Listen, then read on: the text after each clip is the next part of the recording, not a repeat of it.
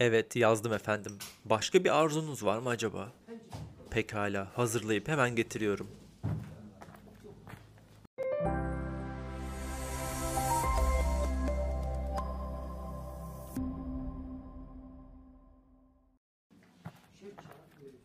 Şu yan masada oturup arkadaşlarıyla sohbet eden beyleri duyuyor musunuz?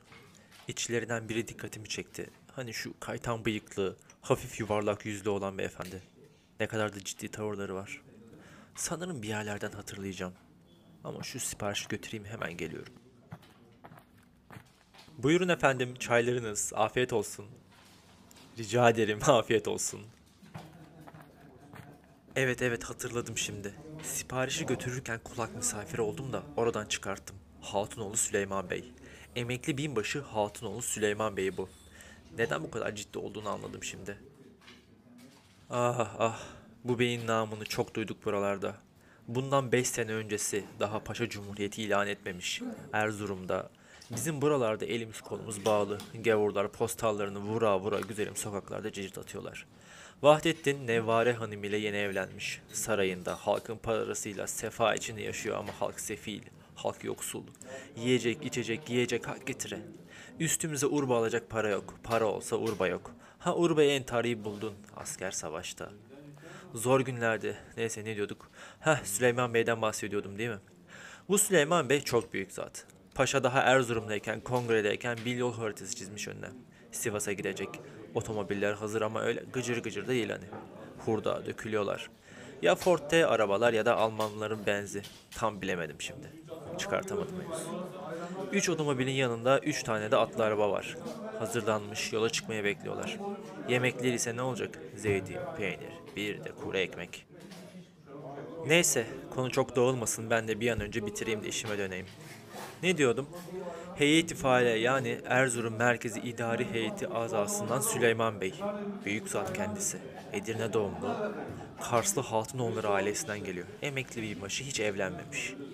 Garip evlenmemesi. Neyse bizim alakadar etmez neyse. O günlerde Sivas'a gidilecek ama iyi bir para lazım. Bin lira kadar. Nizamnamede de temsil heyetinin masraflarının karşılama ödevi Müdafaa-i Hukuk Teşkilatı'na verilmiş. O zamanlar bunu Erzurum Müdafaa-i Hukuk'undan başka bir yer yapamazdı. Ama o gün Müdafaa-i Hukuk'un elinde yalnız 80 lira kadar para var. Halktan da 1500 toplamışlar zaten daha önce. Ama o para öbür vilayetlerden kongreye gelen azaların yerleştirilmesinde, efendime söyleyeyim, telgraf muharebelerinin gibi acele işlere harcanmış bile. Herkes kutil ayamit yaşıyormuş orada. Yani ölmeyecek kadar yemek yiyerek yaşayabiliyormuş. Çünkü para yok ama para lazım. Nereden, nereden diye kara kara düşünürlerken ilk olarak akıllarına çoluk çocuklarının ziynet eşyaları gelmiş yetkili kişilerin. Kadınların gözyaşlarına dahi bakmayacaklar. Fakat bakmasan ne olur? Boyunlarında, kollarında ne varsa iki sene önceki muhacirlikte ekmek parası olarak sarf olmuş. Süleyman Bey Hızır gibi imdatlarına yetişiyor. Diyor ki, çocuklar ben bu işin çaresini buldum. Benim tasarruf edilmiş 900 liram var. Ben 60 yaşını geçmiş bir adamım. Allah'ın rızasından, milletin selametinden başka bir dileğim yok. Ben bu parayı size veririm. Fakat bu parayı verdiğimi paşa ve ne de başka hiç kimse duymayacak. Hiç kimse bilmeyecek. İleride müdafaa-i hukukun parası olursa verirsiniz. Olmazsa helal olsun. Ben devletin verdiği tekaüt aylığıyla geçinir giderim diyor. Para sorun çözülüyor. Paşa ile yaverleri 3 otomobil ve 3 atlı araba ile yola çıkıyorlar.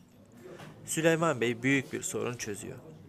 Heyet aralarında 100 lira kadar toplayıp Süleyman Bey'in parasının üzerine ekliyorlar. Ellerinde 1000 lira kadar oluyor. Herkesin keyfi yerinde. Büyük bey bu Süleyman Bey. Büyük adam bu. Büyük. O orada olmasa o gün bu ülke belki de kurulamazdı. Yani kısacası bu ülke bin liraya kurulmuş oldu. Neyse ben de işime döneyim artık. Hadi selametle hoşça kalın.